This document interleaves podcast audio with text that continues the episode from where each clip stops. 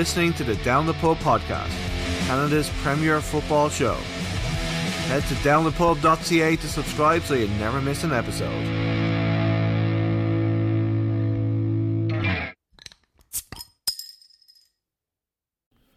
Welcome to this episode of the Down the Pub podcast. On this episode, we're joined by Cavalry player Jordan Brown. We're also joined by ex Cavalry player and new Montreal Impact recruit Joel Waterman. As always, you can follow us on Instagram, Twitter, and Facebook. Head to downthepub.ca to subscribe so you never miss an episode. Now, on with the show.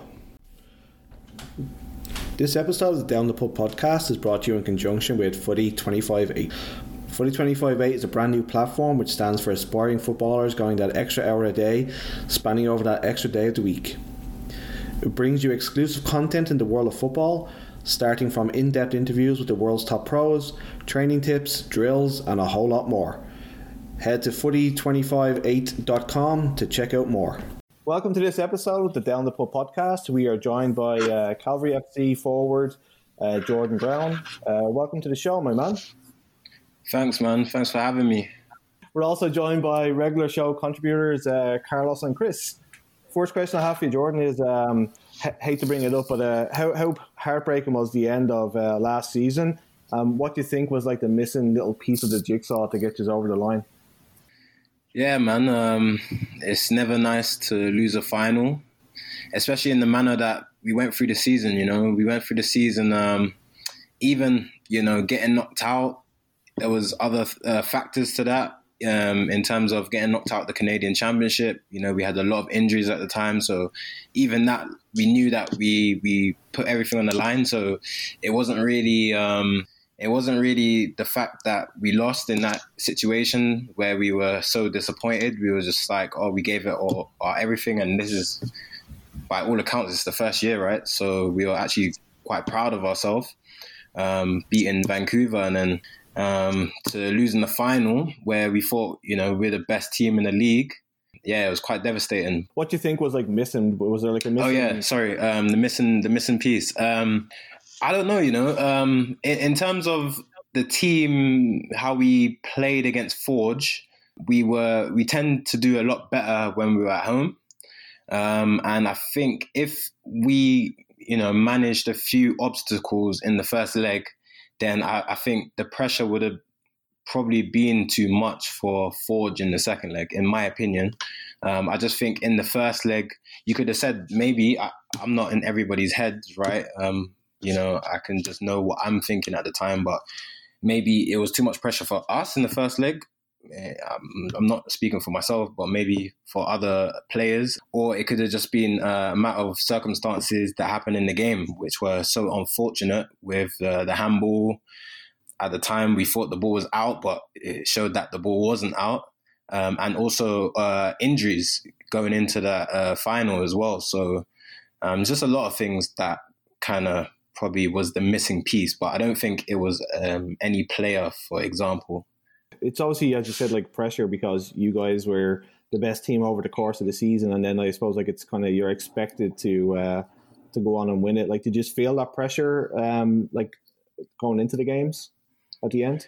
Me, me personally, no. Um, I think the pressure was where we thought you know we we wanted to win um, every single game so that's the pressure we put on ourselves right and um, having like lost before, um, just before the final where we lost against Forge away. You know, we rested a couple players in that game, etc. And I think we put the pressure on us in the last game where we wanted to win, and we won like the last twenty minutes of that game. It was nil nil up until like the last twenty minutes. So um, I, I'd say nah. I would say nah. In in terms of the final, it wasn't. I don't think it was like I don't know. I don't think it was pressure in that type type of way. And I think, you know, maybe when you go and have the season that we had, where we beat Vancouver, etc., and then we come up against Montreal and then we get knocked out, maybe from then you're thinking, okay, now there's only one thing that we have to do now, and that is to win the Canadian Premier League. And uh, we put all, all our eggs into that because that's all we had, and we just didn't manage to pull it off. You've uh, made some signings in the uh, the off season there. Do you think uh, the squad is going to be a lot stronger than what it was last year? Because obviously you had a pretty decent squad last year too. Yeah, uh, the squad last year was, you know, it was probably in terms of all the teams I've played at. I w- I wouldn't say like some of the best players I've ever played with or anything like that, but in terms of like the actual squad chemistry and the squad, um, how everybody is pretty much on the same level. So you could replace any player with any player and you would pretty much get the same results, but just in a different style of play. I would say that that's like the first time I've been on a, a real team where you could say up to like 20 players in the squad where you just put anybody in, anybody can do a job, you know, on any given day. Um, I think this season is a bit different as uh, we, we just got probably players that probably fit our style. We brought players in who fit our style a lot more or fit our style how we want to play. So I haven't seen a couple of them, so I can't really tell you how they're going to be, how they're going to fit into the team. But um, I know the players that who've come in already and there's new signings, they fit right in, and um, I know they're going to bring a lot to our team.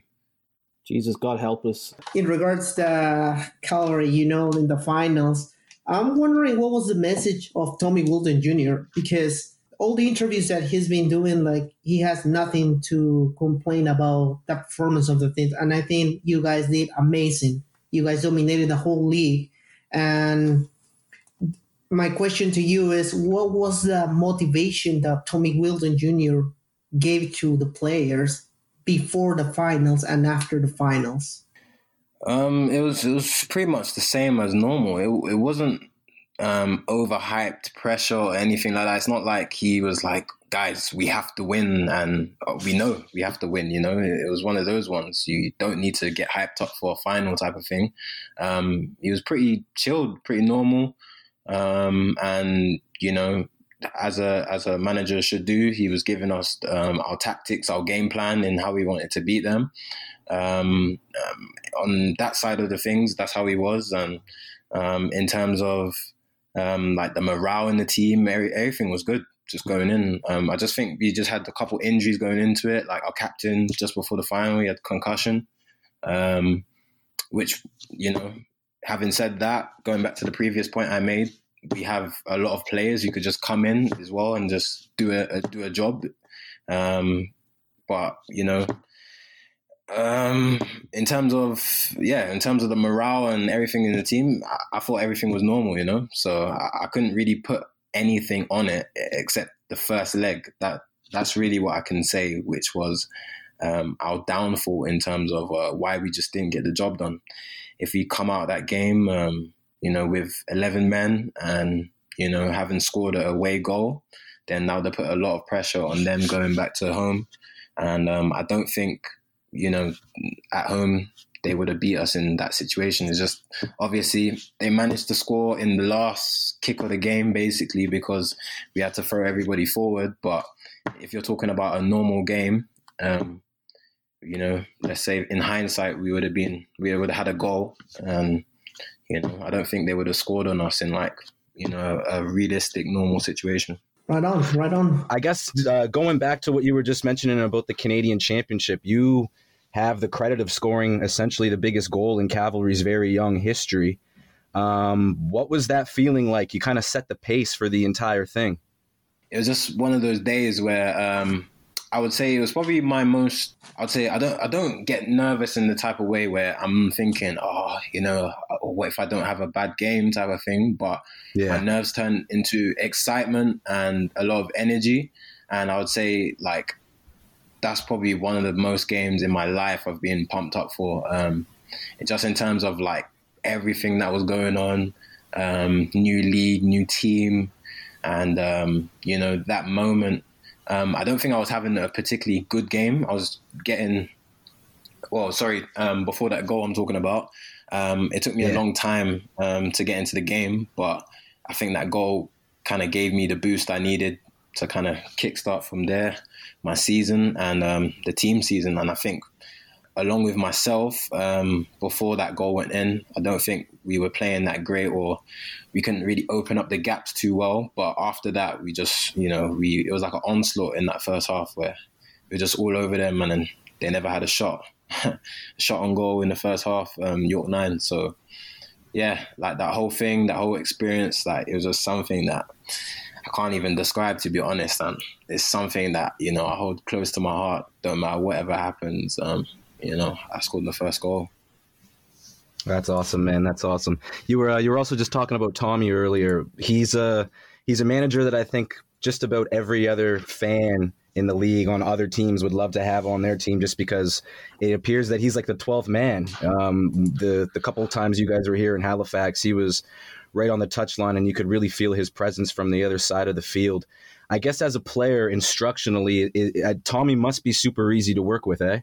It's it's quite you know unique in the situation because um, number one, I've walked into a situation where there was pretty much a team before a team, you know. Yeah. Um, which is a unique situation where, you know, most of the guys on the team were playing for um, a different organization called Foothills, um, and they were like a camaraderie before that. So it was like walking into a, a, like a new team for me, you know, like I was the new player and there was already a team type of thing, you know. Yeah, um, that's how it felt, and um, so th- obviously that helps. And um, in terms of how he deals with the players and everything like that um, he's very good at man managing the players. So, you know, if um, maybe the team, uh, well, last year we had a lot of games, so, you know, and a lot of good players. So it was very hard to like pick at 11 for every single game, I would say. Um, only really injuries kind of sometimes define that and put that into place. But a lot of times, um, there was a, a lot of times where um, it was very hard to pick the team. So, you know, it was very, you know, easy for me to sympathize with him um, in that regard. And um, he was very like he dealt with it very well, you know, and that's how we performed every single game. Um, and he was very good at like rotating the team um, when players need rest and things like that. So yeah, that that's what I would say his pretty much his skill is like he has everyone on board and um, he's very good at man- managing the team. That's what I would say, and, and getting everyone to play um, how he wants to play his style, you know? Was that English connection that was already at Cavalry, did that make the move easier for you? Like, what was your impression of the Canadian game before coming over here? There wasn't really any established league that I could have remembered um, in Canada. Yeah. So it, it was very it was very hard for me to like picture what it would turn out to be. But um, the way uh, Tommy kind of put that to me and how everything's moving forward, whether that be uh, images, whether that be uh, what Foothills have done, what he's done with Foothills, whether that be like um, players with the national team. I, I, knew of the national team and like players who've played there because you know they they've always had players who've played around the you know the globe but um, in terms of the league, I, I, didn't really know what I was in for. But um, yeah, I would say he made that a lot easier um, for me, especially um, speaking to him via FaceTime. I never met him actually in person until I landed in Calgary. But um, yeah, via FaceTime, him and uh, the goalkeeper coach, Jordan Santiago, who I knew from my West Ham days, um, those guys, they made it very easy for me to have faith in kind of the projects, uh, what's going forward, and is this going to be a, a one-time or one-season thing where you know they have a they have a, a, a season, and if it works, it works. If it doesn't, it doesn't. You know, so I had faith in in in the league and how it's run because of them two. I would say. Otherwise, I probably would have gone somewhere else. I'm not gonna lie. You, you've, you've kind of mentioned a few times the, uh, the, the game against the Whitecaps. Um, how important do you think it was for the for the Canadian Premier League itself that you guys got that victory in the, the first year of the league, and um, how amazing was it to score at BC Place? Everything I've learned in terms of like Canadian football has been um, ever since I arrived here. Um, I would say I've, I've learned a lot quick about like the uh, the history, um, you know, especially like the last decade, how it's been and how how football's being perceived in Canada. Um, and I, I, knew that, you know, in order for our league to move forward in the right way and with the right momentum, there needed to be a team that beats an MLS team because I know that's like a big stigma. Um, even you know, um, from the outside, you know, being from England, I know I've always wondered how comes there's three MLS teams um, who are from Canada. Can't they just create a league? I always like thought about that, and um, you know, I, I, ever since being here, I know that it's a it's a it's a big hot topic. You know, um, MLS is considered a tier above, uh, let's say, for example, our league, and um, I know that, um, yeah, as I said, in the right momentum um, for the league to move forward, someone had to beat them, and we had the perfect opportunity in the um, in in the tie that we were given, just simply for the fact that they weren't doing that well um, during the time in the season. Um, in the first leg, you know, it was a bit cagey where they, I think they were cagey as well. Um, they were coming to our pitch.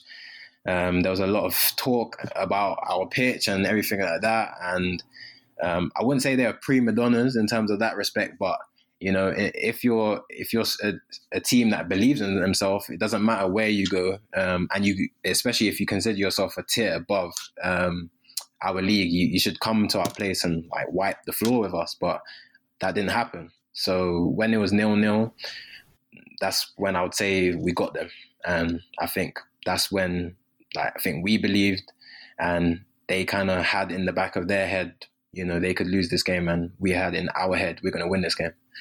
Um, but just in terms of the game, yeah, great spectacle uh, for us having all our fans there, and yeah, for me just to to score that early on, I think it kind of calmed us a lot um, and it kind of took like any pressure that anyone had um, off us because you know for the rest of the game we're we're we're thinking to ourselves now they got to score two goals to win the game and the whole season I don't think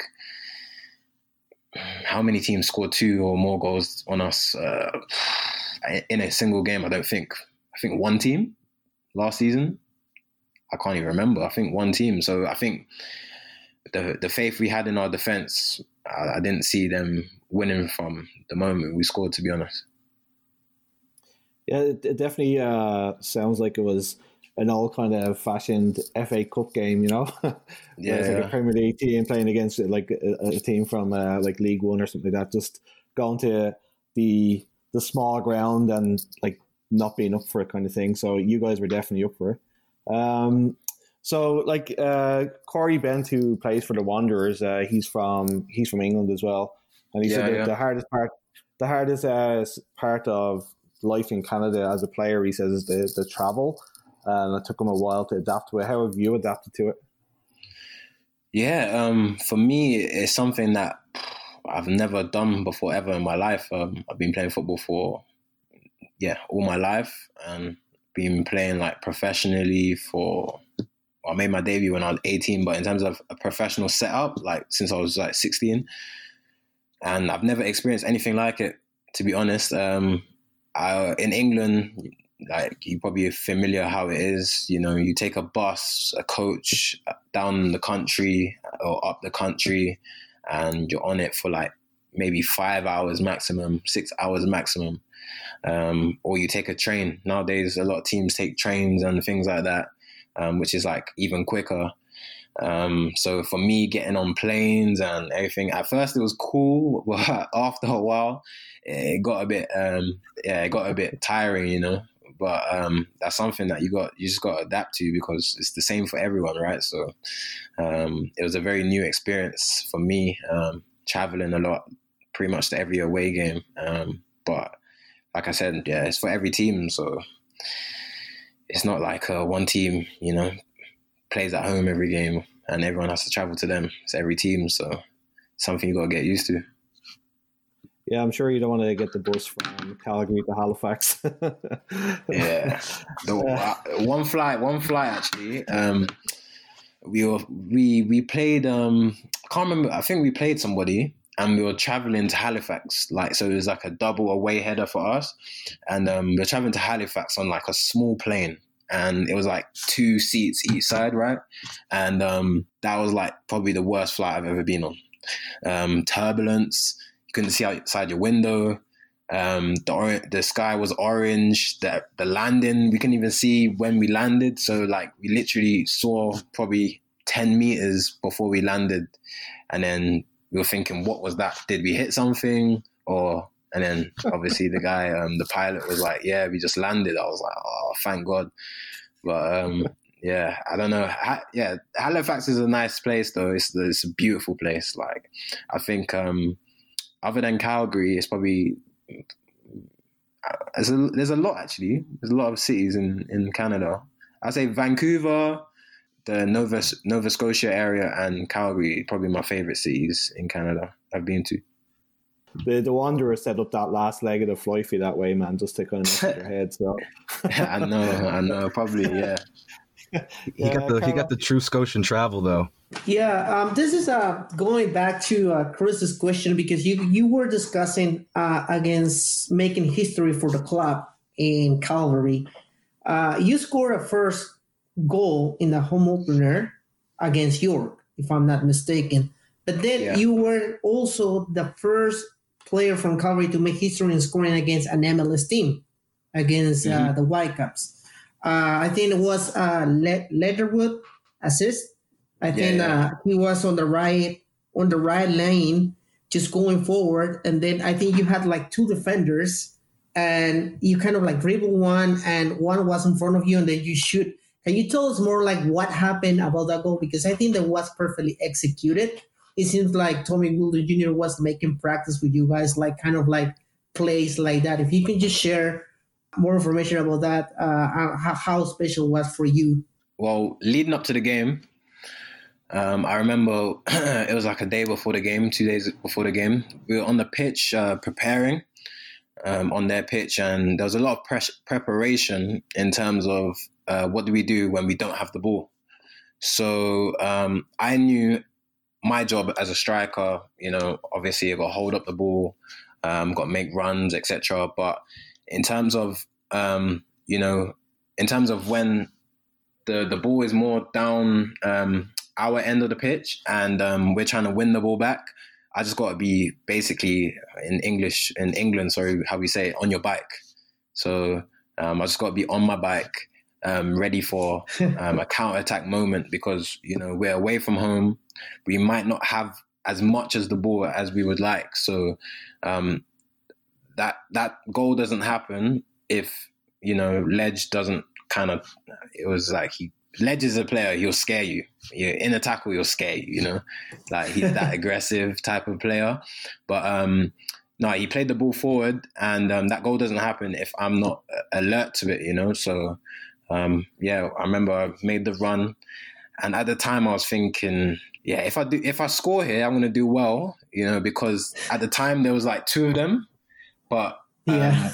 normally what happens in in those type of situations as a striker as long as you kind of hold up the ball and the team gets up with you then you've done well you know?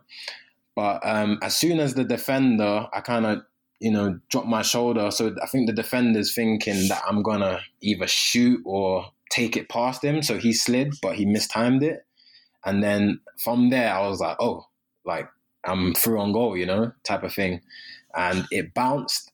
So normally I'm I'm you know it, depends what kind of mode you are in as a striker. If you have the most confidence and um, you believe in yourself at the time, everyone goes through things right um, in terms of your season and, and stuff like that. But it's just in that moment I had the mentality of like a of a shark. Like I just wanted to attack. So I, the ball was bouncing and I was thinking, shall I hit it? And I said, I, I'm gonna hit it, and then I hit it, and it was an awkward bounce, but just some, it just worked out for me, you know, the way the ball bounced, and then I hit it, and then it went in the top corner, like, yeah.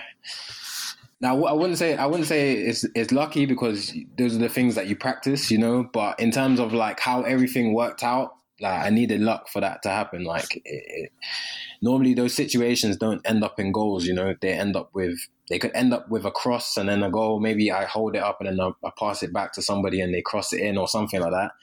Um, but in terms of that, I wasn't expecting when Ledge passed me the ball. But yeah, that was a great goal because I think like Ledge has like three players on him.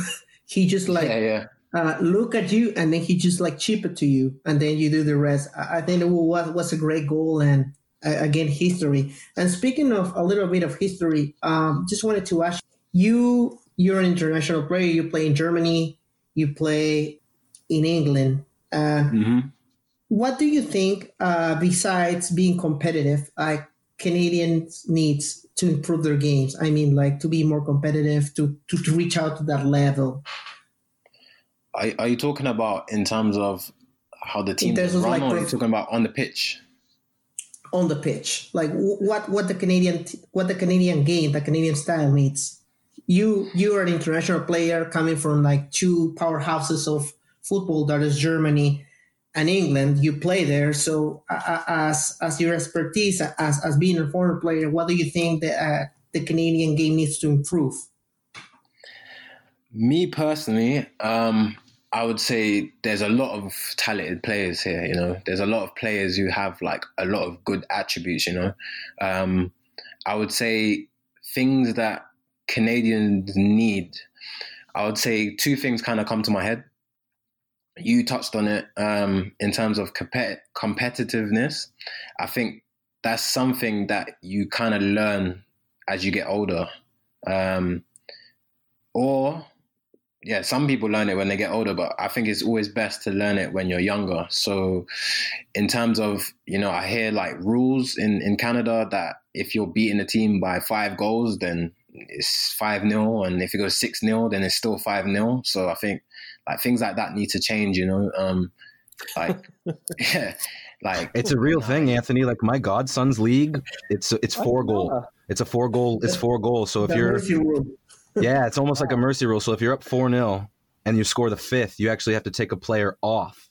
So you can still score, but you have to take a player. So you have to play a man down. West Go Ham on. could have done with that a few times, huh? Ah, that's funny. West West Ham at, at home though they were the team they were the team like but I think just away from home they just struggled a bit but yeah going back to your point um yeah like that rule like I've heard like lots of stories um from teammates uh, coaches I've spoken to and and things like that about how it's done in uh, Canada with like soccer here youth soccer. Um example I heard a story where one player he was like the best player on the pitch and they were killing the other team. And then the manager or the coach, and um, he told him, "Don't score anymore." And that doesn't make any sense to me because number one, I'm a striker. Number two, I'm a competitor. I want to win. So um, to tell a player don't score anymore just because he's scoring every goal, I don't think that's the right thing to do. I think like you should put restrictions on him. Let's say, for example, if he's if it's too easy for him, then you should be like, you can only dribble with your left foot if he's right footed. Uh, you can only score with your left foot if he's right footed, for example, or you have to play like one and two touch now. Like those are the type of things that uh, coaches um, did to me when I was younger. Um, I remember I, when I was younger, I was like a yeah, I was a talent type of thing, and um, it was kind of easy for me at times. And then I remember one game uh, Liam Brady used to be my uh, academy director, and he said to me one game, I think I scored like three goals or something. He said, "Go centre back and try score from centre back, but don't concede a goal." Basically, so those are the type of things that kind of teach you, you know, the fundamentals about football. Um, so I'd say that comes into being like too nice. You know, Canadians are maybe it's a gift and a curse. It's like too nice. You know. Um, and on the pitch you can't be nice. You got to be like a competitor. Um, and then the second thing i would say is um, i would say probably expressing themselves a bit more on the pitch. So um, i want to see maybe in canada a few more tristan borges come out of canada.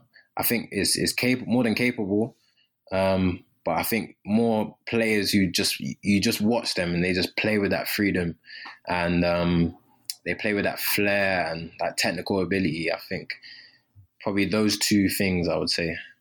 I want to touch back, um, just back to you coming over to Canada real quick before we talk about the the days past that you were just leading into. Um, one of the things that I was really intrigued by with the Canadian Premier League was that there's multiple different surfaces in the league. I was wondering what your experience was playing on turf or playing on different styles of grass. I know that you were played in England and you played in Germany and you played, I think, in the Czech Republic as well.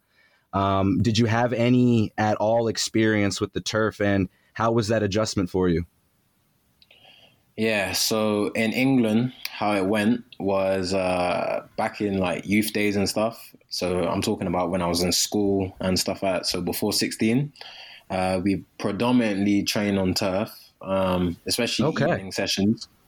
Um, so that was that's it's quite normal to me. It's not like okay. it's foreign or anything. Um, and I think okay. most clubs at that age train on turf. Um, but when you get to 16 and above, um, especially like you're, it's implemented in you. Like every single game is on grass. That that's like that's like probably number one rule in terms of like there's 11 men on the pit 11 men um, on one team 11 men on the other team and a referee and then there's grass like type yeah. of thing so and from 16 and up um, when i went to west ham i don't think i trained on i'm trying to recall i think i trained on turf like once or twice for my three year period I was there. So that that wasn't yeah. So then grass became like the normal um, training and playing, and then it kind of differ, differed again when I went to uh, Germany, where I think. Mm, half and half of my training sessions were on turf and half were on um, half were on grass. But we never ever played on uh, turf, only in preseason because maybe the pitches were, you know, they still had snow on it and stuff.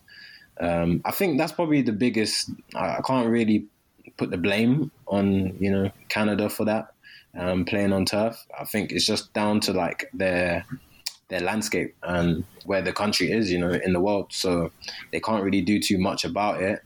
Um, it's just that you know, like I don't know how you would find a way around that. But yeah, um, I'm I'm not really not really too familiar like with playing matches, real matches on, on grass. I think yeah, this is the first ever like professional game, organized game I've played on on turf. You are an Arsenal youth. You were in the academy during the transition years, and uh, my brother he's a big Arsenal fan, so he made sure that I had to ask you a couple of these questions. So uh, the, the the first one is a quick and easy one. Did you ever have any interactions with Mr. Arsene Wenger? And question number two from him is: Who are the the guys that you played with growing up that have that, um, I guess, reputation nowadays that we're watching every day? Um, so to begin with your first question, sorry to yep. uh, disappoint you. No, okay, that's all good. That's all good, bro. That's all good. I, I, I was I was very young when I left. Yeah. Um, I was only sixteen. Um, yeah. But um, in terms of like him watching our games out, he's watched my games before, and he's been on the sidelines and things like that.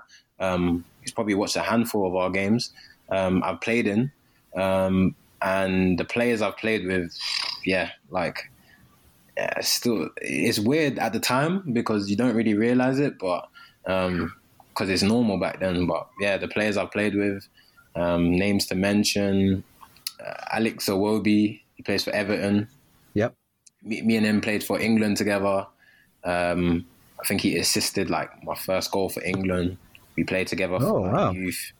Um, like went on tours together. Um, he's like in England. How it works is like um, is September to August born, um, but when you go abroad, um, you do it by your year group. So you go to your year group. So you'll have like half older players and half younger players, if that makes sense. So yeah, I was a 96.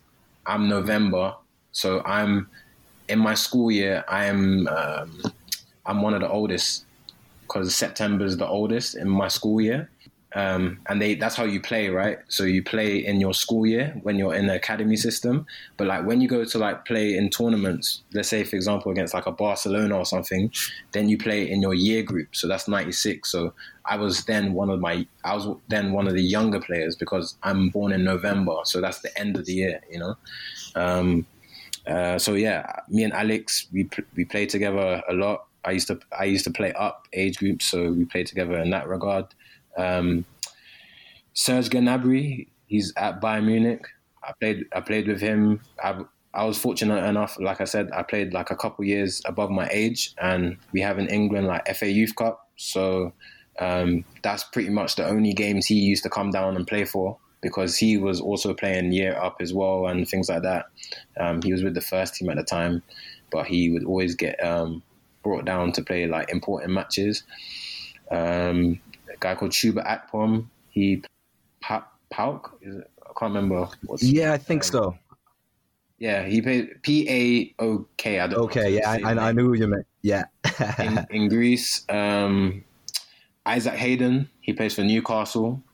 Um, he's a centre back for Newcastle or, or holding midfielder. I could say more names, but like, no, yeah, that's you, you. You probably wouldn't. You probably wouldn't know the others, but they they all have good careers. Like everyone in uh, in in that team had like they've gone on to do decent for themselves. And you have yourself, brother, and you have yourself. Don't shortchange yourself, man. Like the fellas have yeah. been saying, you're making you're making some history here in Canada, and you never know, man. Maybe the dice will roll one day, and you'll end up alongside those guys at some point too. So you'll never know, man. You never know.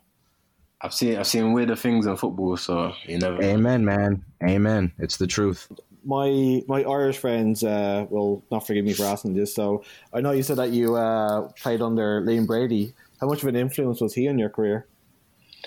Yeah, Liam. Um, you know, it's it's he made me realize quick that there's like levels in football. You know, you know, just knowing how he was as a player, and you know, at the time he was playing, especially in like we're here talking about turf. Liam Brady would have loved to play on turf. He would have probably looked like Messi on turf, you know. Um, so the the facilities like those guys were playing on with like the grass being bumpy, like you got to take extra touches, and uh, people trying to snap your legs off in tackles and things like that.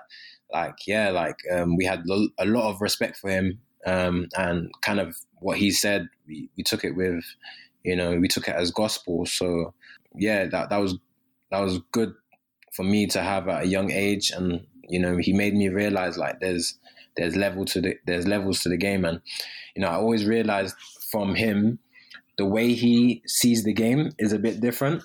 So I think that's why he was like very good at being um, academy director as towards being a coach.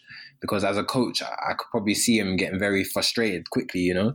Um, but as a, like a, a boss kind of thing, it was good because he was ruthless and he could pick out good players from not good players, if that makes sense. So he was very ruthless, and he'll tell you how it is, man. Um, I remember the first time I met him. Uh, I don't think I've said this story before, but yeah, the first time I met him, I'll never forget it. So um, before, I, I, wasn't doing too well. I was like 11, 12.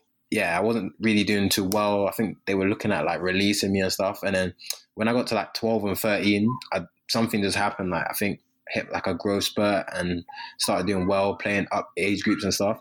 And um, I was doing well on one pitch, and he was watching like the under 14 game or something they told me to come over to the under 14 pitch. Um, that happens a lot in academies where you play like a half in one uh, age group and then you play another. So then I came on, and just before I was coming on, um, at the time I was a bit chubby. You know, I, as I said, I was going through like a growth spurt, and then he was like, "Who's this fat kid?" Like type of thing. He didn't know me. and he was like, "Who's this? Who's this fat kid?" And then I was like, "Raw!" Like, I'm obviously I'm 12. It, it, it really did hit me, type of thing.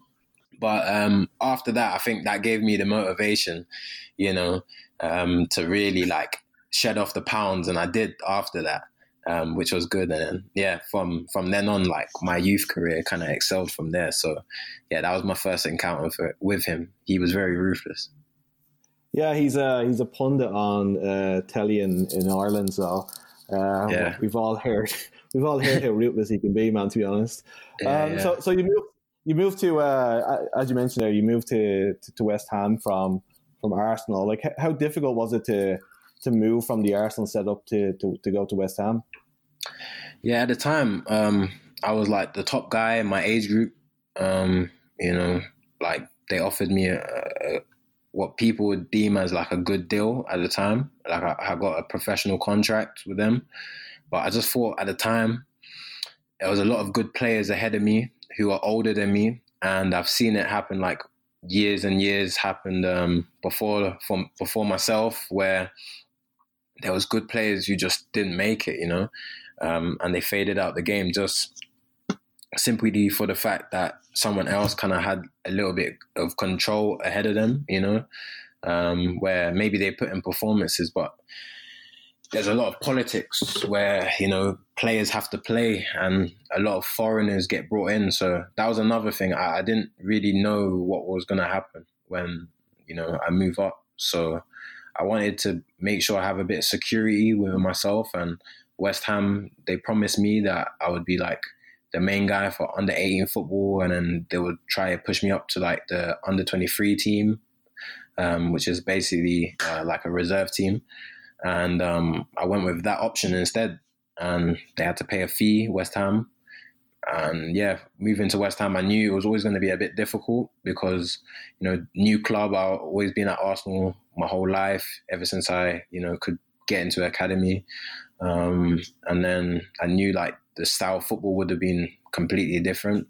Arsenal, you know, the, they have the best young players in the country.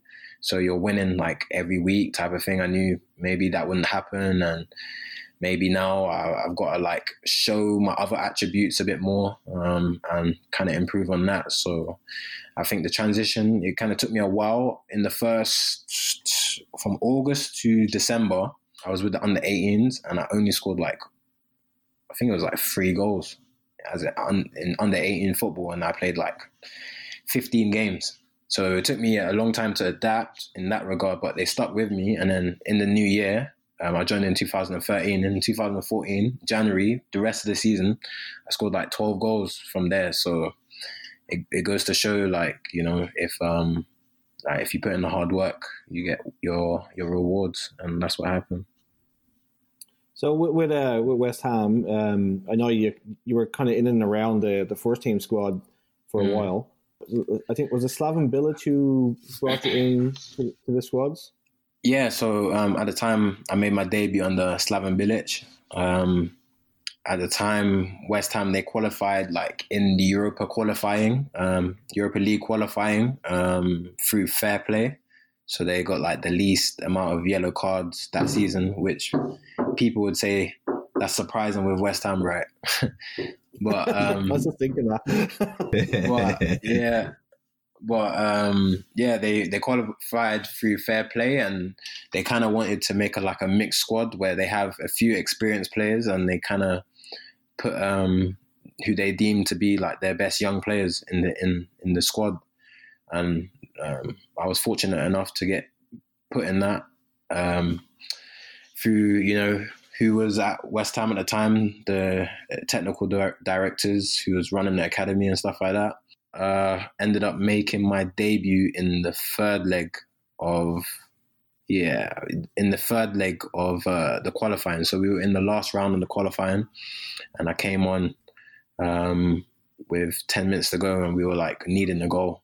So if we scored, we would have gone through, but we didn't manage to score. So we got knocked out. It was like a bittersweet feeling because I made my debut, but we got knocked out, and there was a lot of like backlash and criticism with uh, the young lads at the time. So it was kind of like, uh, you know, first time for me anyway on that magnitude, having to deal with like a lot of comments, um, things like that. Um, but I knew that to only take it with a pinch of salt because at the end of the day, you know, the old I well, me being kind of older now, it's the older guys' responsibility to take over in that situation, you know, and um, make the younger guys look better. Um, but yeah, it just didn't happen. So, like, uh, Slaven Bilic always kind of looked like kind of eccentric. Uh, like I saw him on TV a few times, like uh, when he's a pundit for BBC was he that eccentric? Yeah, like um, what you mean in terms of like animated or in terms of like um, he just, what? He just crazy all around, man. To be honest with you. no, so I tell you what he. I tell you what um Slaven Bilic he he what he is he was um is like uh, I don't know if you're watching like the Last Dance documentary um at the moment, yep. but he, he was he, uh, he reminds me very similar to Phil Jackson uh Phil Jackson very similar to oh, that. Yeah, very similar. So, in terms of the stories I've heard from Phil Jackson, in terms of like very mellow, laid back type of guy, where like you love this guy, like like you want to play for him type of thing, um, and he, he's into like that type, he's into that music, that indie music and everything like that. I think he even, um, if I can remember, I think he even played or like, I don't know, played an instrument on things like that. He loved that type of music. Um, but like, if it could go off and, you know, he was mad at you, then you would know about it. That's really what I remember from, but I think that's like the perfect combination, you know, um, in terms of a manager, like those managers where, you know, when it's time to chill out and time to have fun and everything like that, then they can do it. Um, that obviously gets the players on board and gets the player, players, um, you know, the camaraderie going. But um, obviously, at the end of the day, the bottom line is you need to be uh, good with your tactics and your knowledge of the game. But yeah, in terms of like if he wanted to turn up the heat, yeah, obviously he could. But it's like every manager, really, isn't it? A big time. Uh, he seems scary. Like he's a big, a big guy too. Um, Carlos, you had another question there, man. Sorry. Yeah. Uh, uh, Jordan, I got a question for you since we're talking about your memories with West Ham. I just more like a personal uh, question. Um, how was your experience by sharing the locker room with players like Andy Carroll and the Ecuadorian Enner Valencia? Um, uh, first thing that came to mind, Andy Carroll, funny story. Um, so I was never actually in the locker room permanently um, for the first team. I was only with the first team either if I got called to train with them, I'd still be in my locker room and how it would work is we train at pretty much the same place. Um, so then you yeah. just go to their pitch um, or you do like um, a warm up with them and then, you know, be in with them. So I wasn't in the locker room, so to speak, with those guys, but I trained with them a lot of times. And um, now Andy Carroll, he, he was another one. And he, he was actually very nice to me, you know, like he helped me a lot. Um, he would talk, he would talk to me like just little pointers and things like that, um, asking me how I'm doing, which a lot of pros, they, they don't really do that at the top level. Um, well, well, at that level anyway in the Premier League. But um, there was one time where um, it was a few of us training with the first team, and um, it was like a day where you know the subs don't play or something like that. So I can't remember if he wasn't in the team and he was a bit angry anyway, or he was just coming back from injury. It was one of the two. But um, we were doing like a possession game, and um, the guy who I like roomed with at West Ham. Um, he's like a cheeky guy, and uh, he's a bit flary and everything. And he nutmegged him and like went round him, and then he started laughing. And wow! when he did that, then like I kind of stopped and was like, "What are you doing?" You know, because Andy Carroll is a big man. Like I don't think, I don't think I've played well, I don't think I played trained with anyone who's been that big. I can remember. He's a big lad. Like strong, strong like an ox, jump the highest.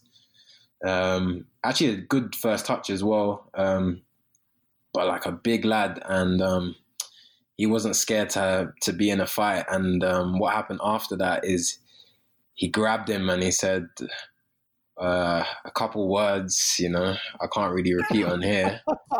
And uh, of course you can. Tell us. You you honestly could on this show, bro. yeah. Yeah. Um, well, he dropped. He said, "You, you little uh, c c word," um, and then um, he was like, "Who, who the do you think you are?" And then um, he grabbed him, and it was the funniest thing ever because obviously I'm in the middle, and I was like there at the time, so I tried to like break it up, but like it was so awkward because Andy Carroll's six foot five, and then my friend, um, his name's Jair, he's about five foot five or five foot six. so uh, like a foot difference, and um, yeah, he's he's basically he's basically yeah trying to kill him, like really trying to kill him, and then he got he got the my friend he got the bad end of the stick being a young player. Everyone's saying you can't do that. Come on, you should know better. Um, so that's the story of Andy Carroll. Uh, Enner Valencia, very nice guy. Couldn't really speak too good English, so I never spoke to. I only said like hi and stuff, hi and bye with him. But I just remember like um, he's probably one of the most, I would say, inconsistent players I've kind of trained with in terms of one day he could look like Ronaldo, and then the other day he's like shooting it over the bar and everything like that. Um, so like you know, you've probably seen a few of his goals where they've gone top corner. Um, I would say that comes down to like just him being audacious and he can he'll try anything. You know, he's try shoot from anywhere, stuff like that. Um, but yeah, sometimes it didn't come off and it looked really bad, but sometimes it, it looked really good. Um, and he kind of reminds me of like it's weird his his style of play kind of reminds me of like Mane, how Mane plays. Like he looks unclean when he plays, but he's actually a good player, you know. Um, when he dribbles at you and um, he goes past you and stuff like that. So, yeah, that's my two experiences with them too. Well, that's great. Those those are great stories. Great yeah. stories. Uh, you have something, Chris? I know that you, your first year in Canada last year, first year of the league last year. Were you always planning on coming back this season? Were there options to go elsewhere? And I guess as a follow up to that, how hard has it been kind of keeping fit, or has Tommy kind of kept you guys on your toes in seclusion? Okay, so um, in terms of coming back, yeah, that was always in my head, especially it doesn't matter what my contract situation would have been and losing the final. Um, I always wanted to like go again, especially with this team and um, try redeem basically what we didn't achieve, um, and just add on to what we achieved last year. Um, I had a option, um, club's option, so they took that up, and okay, happy, okay, yeah, more than happy to. Was more than happy to be here another year. So in my head, I, I was planning in my head anyway to be here for two years, um, to really like you know put. Uh, cement something down in terms of with the club and um, achieving a lot of things. Um, so no, I wasn't planning to go anywhere. In terms of your second question, trying to keep fit during this time, and you know we have workouts to do. We get on Zoom calls and things like that. You probably heard about already, and we have our own like individual programs to do. So, in terms of like you know, in, Canada, it's, it's, not so strict in terms of lockdown where you can actually go outside. You know, you don't. It's not like you can't go outside. So if you want to do a bit of ball work on your own, you can. But like in terms of like meeting up with your teammates and stuff, nah, you can't do that. Only, you know, a certain, um, a few of the lads they live together, so you know they've been meeting up. Well, they don't have to meet up; they live together. Sorry, so they've been yeah. like still keeping distance, to two meter distance in public, but you know they live together, so I guess they are allowed to like kick a ball to each other back and forth. But in terms of like um, you know everyone else who lives alone, now we've just been you know self quarantining. Uh, Jordan, what are your yep. top three players that you admire in your position? Currently or ever? Could could be currently or before. Up to you. Okay, uh, I'll give I'll give I'll give both. Uh, ever, I would say um, R9 Ronaldo, Brazilian Ronaldo. I would say Wayne Rooney, and I would say Thierry Henry. Um, now, I would say Aguero. I would say Lewandowski, and I would say Benzema. Nice. No hurricane. no hurricane. No hurricane, Anthony. Sorry, he didn't. He so, didn't square the ball to Raheem Sterling. oh man, don't remind me. Uh, so, so if you had a, uh, if you were going to play a, a five-side tournament, uh, the players that you've played with, who'd be on your five-side team? Funny enough, I made this the other day, so it's quite easy um, to actually do. So it, some of them is based on name, um, and some of them is based on in terms of you know just like who I thought was the best, but maybe they're underrated or whatever. So in goal, I would have um, I would have Angus Gunn. I made a mistake saying um, another keeper I played with in my youth days at Arsenal. uh, being Joshua Vickers. Like he's he's a he's a great goalkeeper, but I forgot that with when I played for England, I played with Angus Gunn, so I'll say him.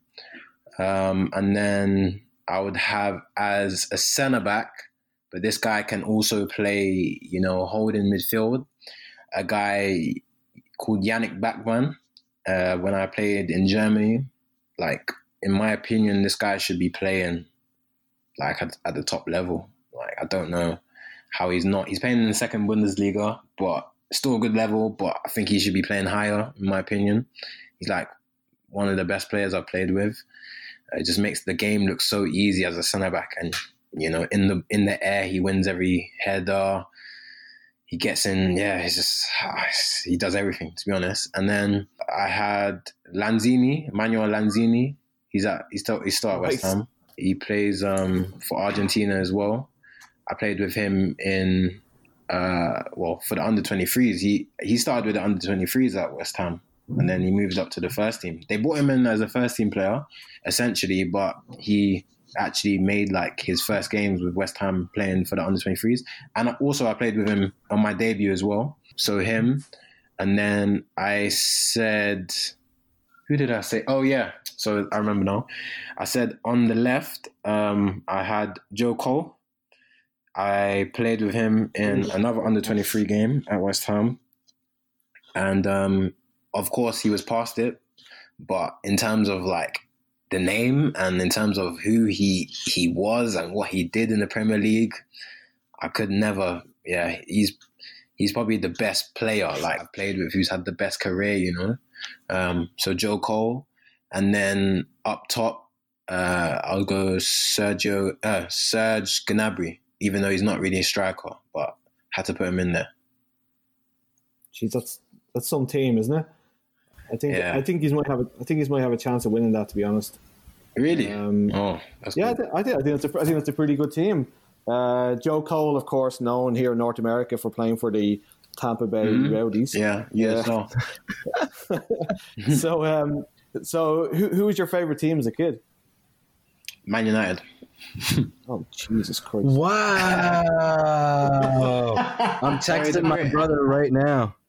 I yeah. saw I saw you uh, I saw you wearing the kit on that Cavalry video that they did for you like, uh, about your journey or something like that. I was like, no. oh yeah, yeah. Yeah, yeah. No, um, so I was a rebel when I was a kid, obviously, saying that. I'm from London. I support Man United, and my, my dad and my brother, my older brother, they both support Chelsea. So, yeah, I just went I went against the grain. Well, most Man United fans aren't from Manchester anyway, so uh, yes, I got cousins in Manchester. oh Jesus! Okay, Man United fans are awesome, and they're mostly from Manchester. Sorry. Uh, so, uh, fav- favorite ground you've played on? Are we going to say with fans or without fans? Because I played like what? in youth games, like in a lot of youth games at like good stadiums, but there was no fans there because it's it's like an academy game. But for like for you, like for like you enjoyed it, like whatever you think is the best, like, like whether there was an atmosphere or not. Uh, okay, um, I would say without fans, I would say it's got to be the Emirates, um, just simply for the fact like how the stadium looks and like when you're on the pitch, you don't realize like you're thinking if this place was full, like it would just be crazy, you know, playing on this pitch. Um, just the way like the pitches and the grass is spotless and yeah, it's like the best grass I've ever played on. Um, so without fans, I'd say um, Emirates Stadium, but with with fans and you know, I, I hope you would appreciate you know like me saying this like because I've been honest, quite honest today, but I'd actually say Cavalry, like in terms of how different it is to play at a place like that, you know. I would say I've played at bigger stadiums with fans and or like more fans than at Cavalry. But in terms of like yeah, in terms of like the atmosphere when everything gets going and just how the pitch setup is and uh, yeah i can just imagine how it, it, could be in like 10 20 years or something and if you get all four sides around and everything that would be like it'd probably be a scary place for a lot of teams to go to, especially now. Like thinking, even walking out at the final, you know, in my head, I had in my head like I was thinking, looking at the fans, I was thinking, there's no way that we can lose today. Like, just look at what's going on, you know. Like Forge must be in their pants. They must be. That's what I was thinking at the time, but um, yeah. So I, I, would say like I would say the I would say the I would say the yeah I'll say cavalry to be honest. Like in terms of how different experience I've had coming here and playing here, I'd say cavalry to be honest. Like with fans, hmm. yeah. yeah. I'll just have to go with my man Chris Brown. Chris Brown is straight just, up. I, I think he's I think he's like a sensation, like one in a generation type artist. But a lot of people don't pre- appreciate him because of you know some past mistakes and things like that. But yeah um, in terms of like music wise and like rhythm to it is, I think Chris Brown. So any Chris Brown song, yeah, awesome, awesome. We listen to pre-game meal, day before, morning of. So in the morning, I probably go with like a bowl, uh, a bowl of oats, probably, and then probably put like banana in it, a few other things, granola, or something like that. Like just like to, or nuts, not granola, but nuts, like something yep. in my in my bowl of oats. Um, just before a game, if we're not away and we're at home, it's kind of cliche, but I'll just go with pasta to be honest.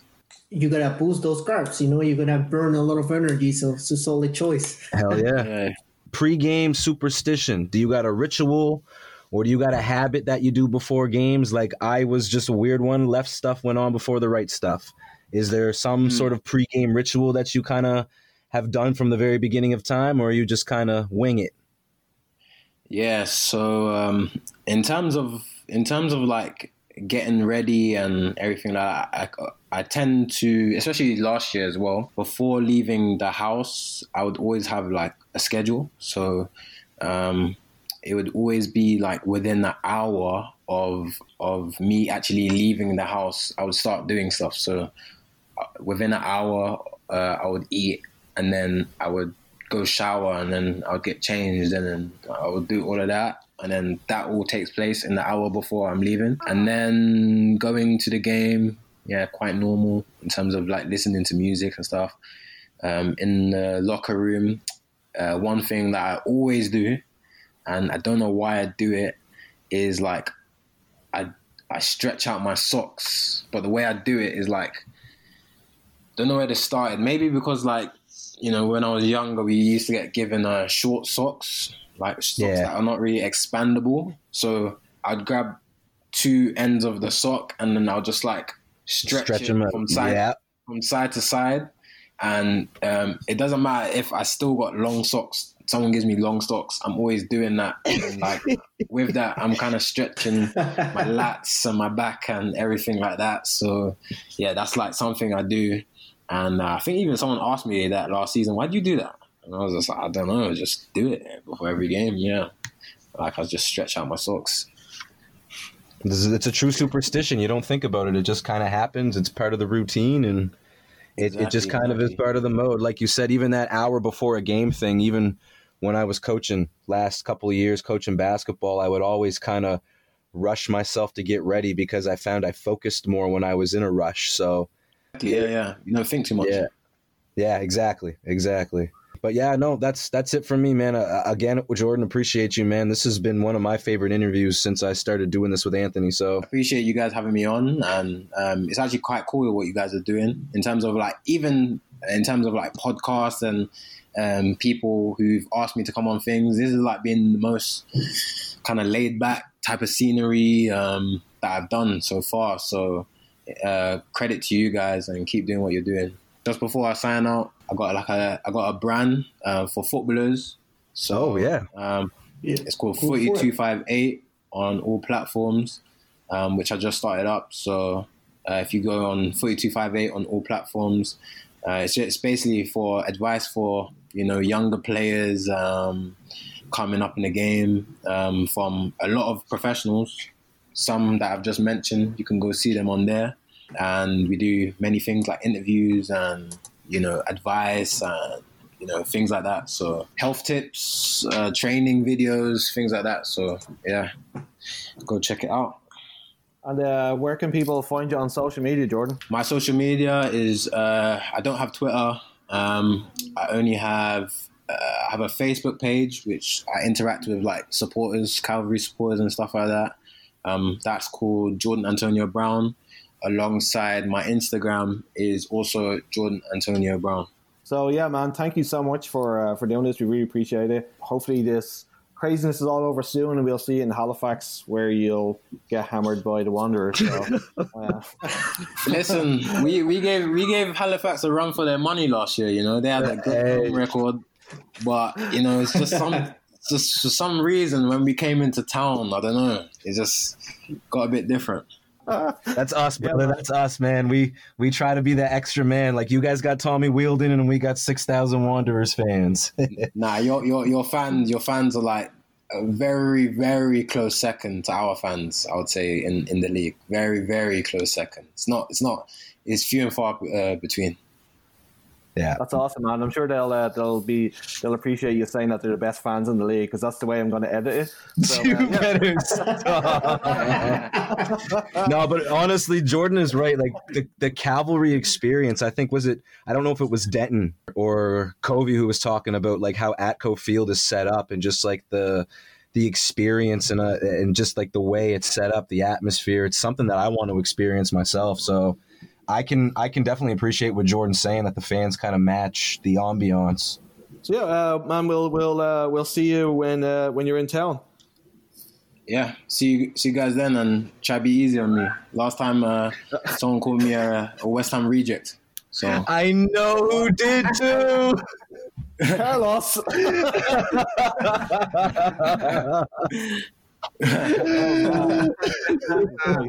okay, guys, man. Oh man. Oh, that's awesome. That's awesome. Okay, Jordan, you take care, brother, man. Much love. Take it easy, buddy. The second part of the show is sponsored by the Armchair Commentary Podcast, recorded right here in Halifax, Nova Scotia. Join co-host Dave Smith and Mr. Baseball himself, Steve Steele, as they talk all things baseball, NFL, and ice hockey. The Armchair Commentary is available wherever you get your podcasts. We are honoured to be joined by Montreal Impact player um, Joel Waterman. Welcome to the show, man. No, I appreciate you having me. Thank you. Um, so, uh, first question I have for you is uh, Cavalry had announced that you would be returning for them this year, and then suddenly you were announced to be a Montreal Impact player. How did yeah. how did all the, how did that whirlwind happen?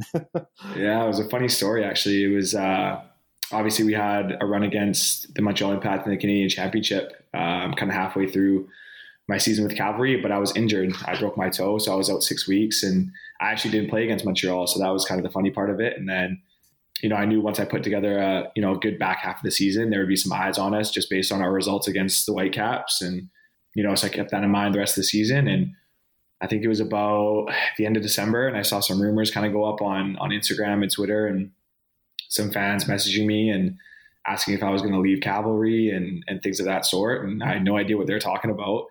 So I, uh, I went on Twitter and kind of saw the rumors and, and some stuff put out by, you know, different accounts from Montreal. And, and uh, it was the first time I was hearing about it. Um, Tommy Wheeldon, my, my um, old manager at, at, Cavalry FC and or Montreal, no one told me anything. So um, it was kind of funny that way. And then the kind of rumors died off um, over the la- over the next two weeks after that. Um, so I kind of thought it was just you know white noise and stuff you know popping up on social media, and then I decided to give give Tommy a call a couple weeks later just to see if there was any validity to to any of the rumors that were were posted, and he said, um, funny enough, the the rumors are actually true. I guess I don't know how they found out, but they were actually in negotiations with Montreal in the off season. And then basically the first week of January, I, I kind of found out on, I think it was like January 6th that um, they reached a negotiation between them. Um, obviously, Tommy asked if I would like to make that move. And of course, you know, for any player in the CPL to, to play in the MLS is another, you know, great opportunity for me. So um, with no hesitation, I said, yes, I would love to, but obviously it wasn't easy leaving back, leaving cavalry. But yeah, so basically it was uh, January 6th where he kind of let me know that the negotiations and the benefits on both sides were, were reached. And then on the seventh, he called me and said I was acquired by Montreal, and then I had to be in in Montreal on that Friday. I think it was like January 11th for for physicals and medicals and things of that sort. So it's uh, I had kind of a couple days in in BC to pack up my life and uh, start a new life here in Montreal. What a uh, what a start to the new year for you, huh? yeah, and actually, it's um, I forgot one little part in there. Rémi Garde, uh, Montreal's old manager, he had a he had a talk with Tommy Wheeldon after they came to play us in Calgary, and and Tommy apparently name dropped me and said, "There's one guy that's not playing, Joel Waterman. Just keep an eye out for him. He's kind of uh, one for the future." So I owe a lot to to Tommy and the part he played. So does uh, Tommy get any commission from this? nah, nah. He was. It was just. It was one of those things where um, it was. I didn't even know the the actual context of their their their talk um, or the details of it. But yeah, he told me he, he name dropped me a little bit. So that's what uh, that's what you kind of want, and that's why you do those things. Wow, like I, you wonder where all these uh, like people get their info from. Like nobody tells me anything, so it's a it's just amazing that like even you didn't know, and all these people just were able to find this stuff out. It just amazes me. Absolutely. Um, did you uh did, do you feel any pressure being the first CPL player to make the make the move to the MLS?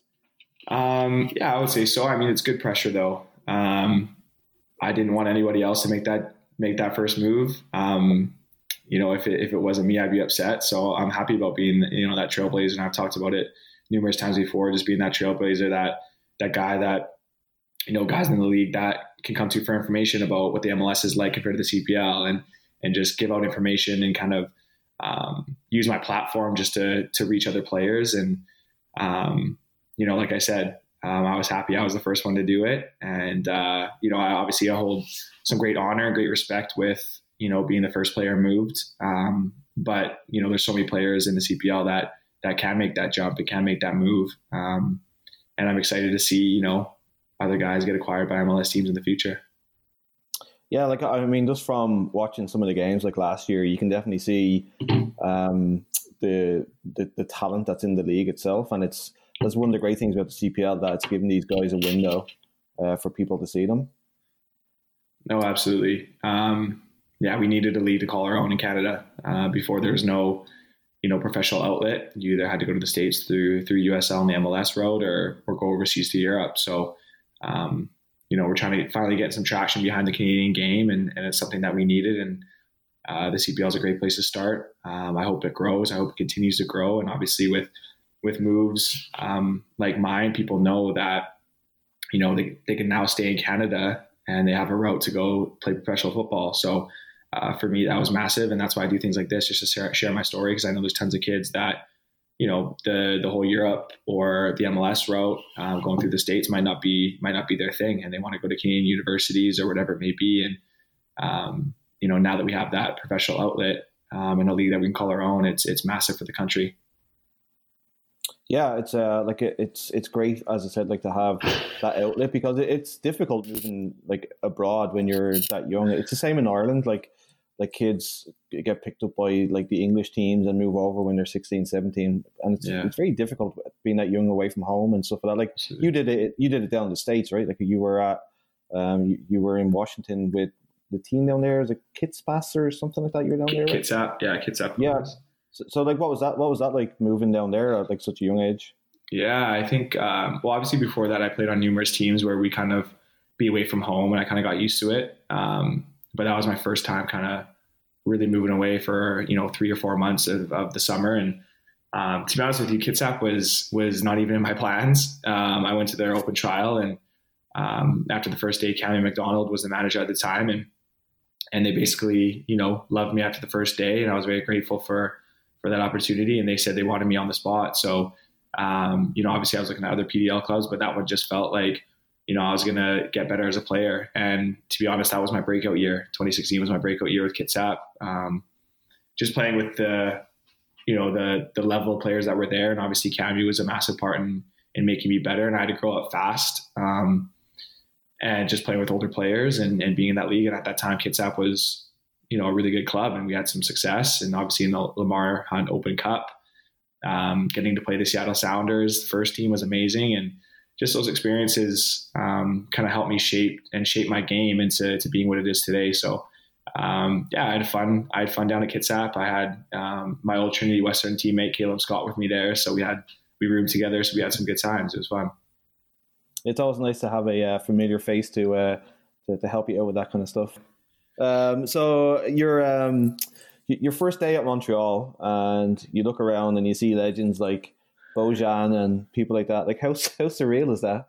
Yeah, for the first day, um, I'd be lying if I didn't say I was, you know, starstruck a little bit. Obviously, with um, with who was coaching us, and obviously, like you mentioned, Bojan and Piatti and guys like that that I've, you know, I've watched growing up and and kind of followed their careers. And um, yeah, coming into it, I think at the end of the day, you know, after a couple days, um, things got back to normal. Um, obviously, with with coach, it was you know, he's the manager, we're the players. Um, we're trying to make him better. He's trying to make us better. And it was kind of business as usual. And obviously with the players as well, we're just, we're all there to play football because we love it. Right. So we're all there just to try and get better. And um, it's been fun to kind of, you know, pick Bojan's brain about, you know, his Barca days and, and the levels he's played at. Um, so just hearing stuff like that, it just inspires guys like me who, you know, haven't had the chance to, to, to go to Europe or experience the, you know, the, the football cultures over there or, um, really be abroad yet in their career. Obviously, I don't know where I'll be in the future, but um, you know, it's just been fun, you know, just being in relationships with those guys and kind of hearing, you know,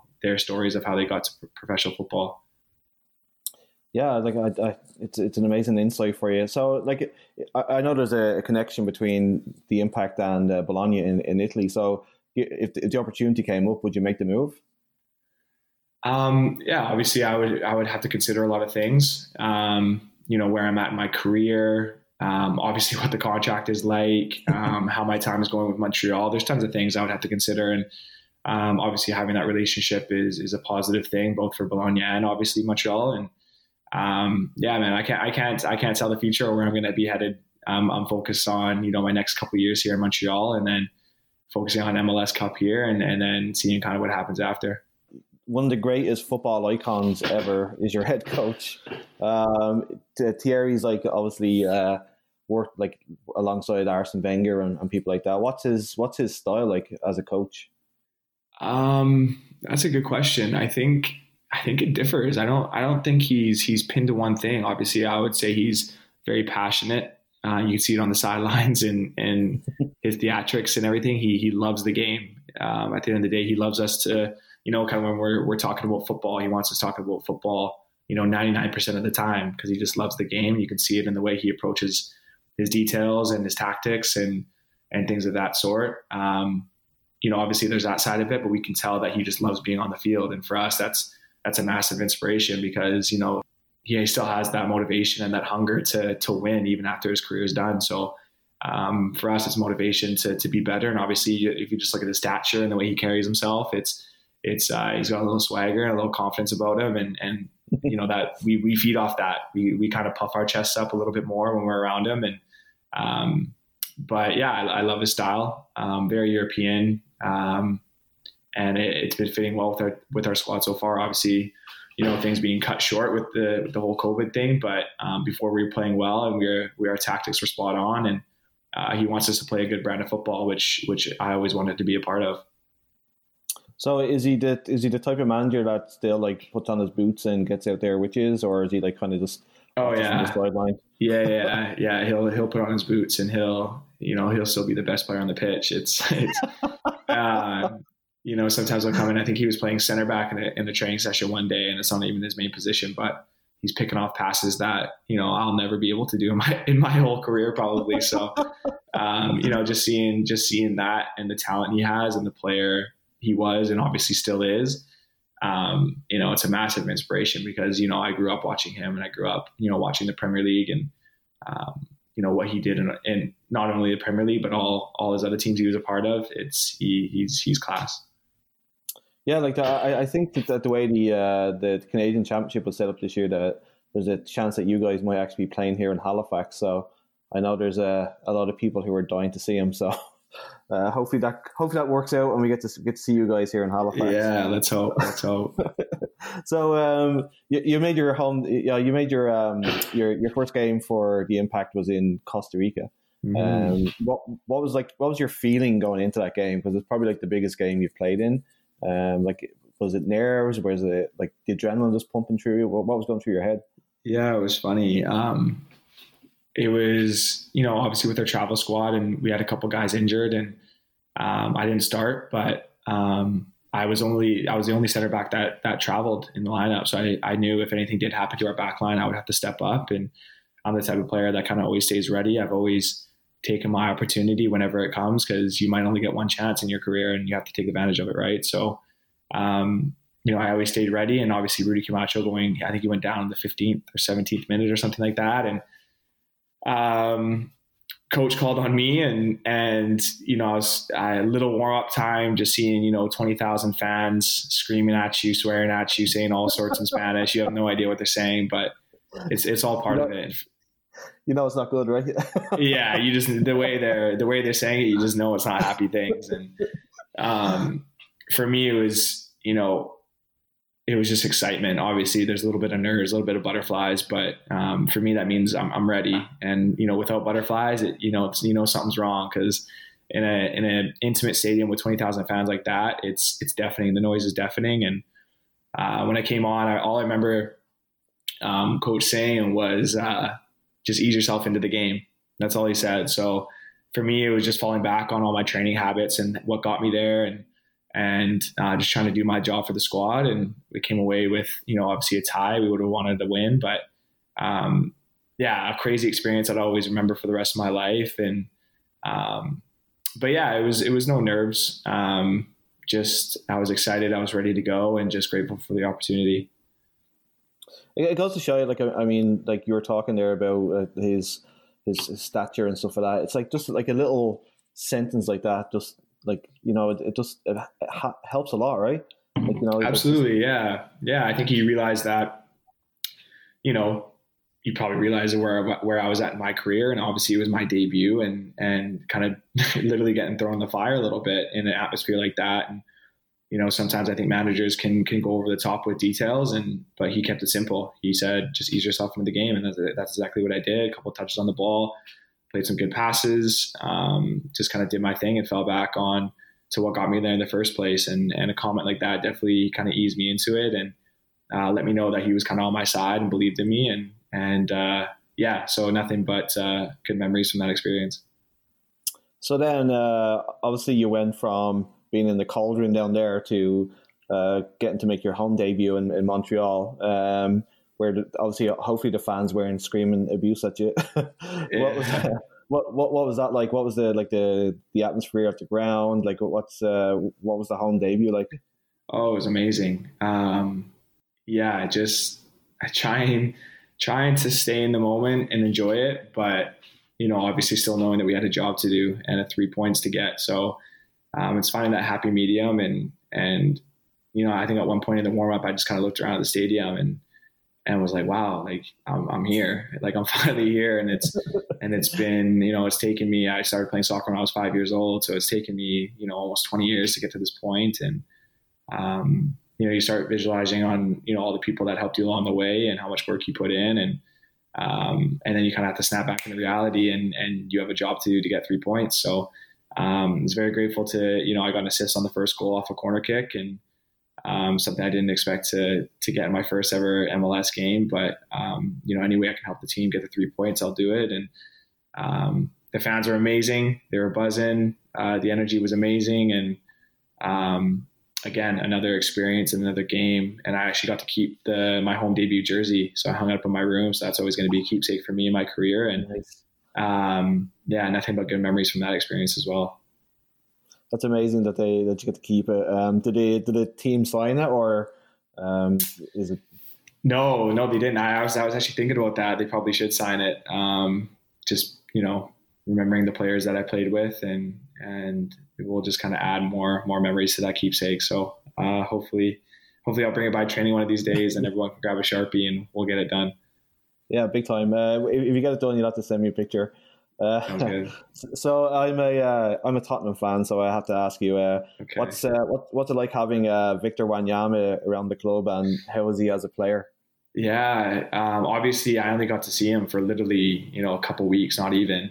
Um, but you know, just coming in, uh, I love his mindset. Um, I think it was a day in training or something like that, or even one of the game. I think it was the game against Olimpia in the Champions League, and you know he's not afraid to you know get after you if you're not doing your job, and but he he wants to win, and that's the same mentality I have, and the same mentality that you know the coach has has instilled in our in our culture and our team that you know we'll do anything it takes and everything it takes to win. And um, obviously you know the levels he's played at i want to learn from him and, and kind of what he's been exposed to in his career. And um, but yeah he's been the, the one game i did see him in he was great. So um, you know hopefully we can get back to everything kind of soon and we can start you know keep building that relationship yeah like I, I, it was definitely like a coup for the, the impact to get him. Like, I mean, I was very surprised because there was talk of him going back to Celtic, there was talk of him going to Europe and stuff like that. So, and the fact that uh, the impact got him was, I'm pretty stoked about. It. I kind of, I really want to go to, to Montreal now and, and see a game just to see him.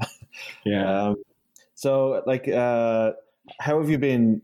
Obviously, like the the season had started, and then all this craziness kind of happened and stuff like that. Like, how are you staying focused through it all? Like with your fitness and uh, match sharpness and stuff like that?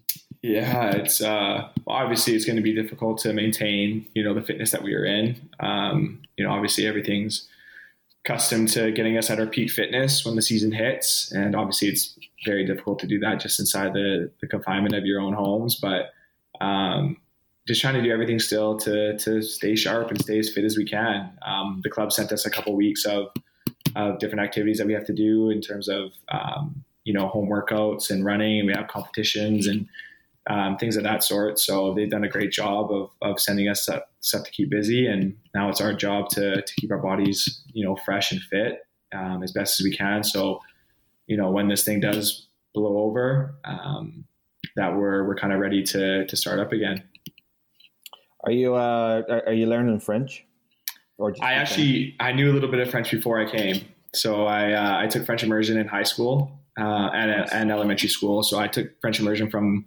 grade six to about grade 10. Um, so I got, got a good chunk of what the language is about. I can understand most of it. Um, just speaking it sometimes difficult because, you know, obviously Montreal, um, they speak, you know, a lot quicker and it's, it's, it's sometimes hard to catch certain words that they're saying, but, um, you know, if I need to have a conversation, I can have a conversation with somebody. So it's, it's, and I, did, I just finished French immersion in, in university too. I, I did a little course. So, um, I just try to keep it fresh and keep it in my mind. And obviously, you know, I don't use it as often as I should probably, but, um, but uh, yeah, it's been it's been good. That's good to hear. Uh, so um, turning to, to last season, uh, I, I, was talking to uh, Jordan Brown there um, mm. about the disappointment from last year. What lessons did you learn from from the disappointment of the finals? Yeah, um, that's a great question. Um, to be honest, I don't know if I don't know if I learned. I mean, because I've lost before in my career, so I am pretty sure we all have at some point. And this one probably hurt the most, just based on how our, our regular season went and how successful we were in the Canadian Championship. And um, you know, and I'll say this: I wasn't a big fan of the format of the league in the first place because um, you know, I knew, and seeing our dominance in the in the spring season, um, I knew, you know, it could be very possible that we win the fall again. And and to me, you know, we were the best team over 28 games, and and we came up short over two legs. And uh, full respect to to Forge and what they did. I think I thought they're the better team over those two legs. Um, but at the end of the day, it, it definitely stung. And I, I'll, I'll, be honest, I still haven't watched that game back or any of the games back because, um, you know, it's still tough. But I think, you know, the biggest thing I learned was probably that the most, you know, the experience of the big time games, I think more. Um, you know, obviously playing at Forge, I think there was about 11 or 12,000 people. And obviously that game didn't go the way I would have hoped it would go. But um, just having that experience and having that, you know, I, I don't want to say failure. I'll just say learning experience of, you know, getting the red card and how I had to handle myself you know, in terms of what people were saying on social media and um, even in terms of what people were saying about our team. Um, but, you know, it made it a lot easier being, you know, with the guys that were there in the locker room and obviously the, the culture that Tommy instilled in us. Um, you know, I know I, I almost wish I could add another year to go attack another championship with that team, but obviously, um, you know they're going to be in good hands, and and those guys have hunger and desire to to go out and and uh, make it to the final again, and this time win it. I have no doubt in my mind about that. So, um, so not not you know, not learning lessons, but just you know, soaking it in and kind of taking it for what it was, and and trying to get better. Yeah, like, like I, I tend to agree with you. Like I didn't particularly like the format that they had. Like I mean, like you guys like crushed everybody pretty much all year, and then just for it to come down to like a two-legged uh, final like that just didn't really make sense to me. Like to be honest, I know you kind of still have to go and win the games, but mm-hmm. like I mean, like your team was just like just that step above. I thought than than everybody else, and it's kind of sad that you guys didn't really get the uh, the accolades that you, you deserved. You know.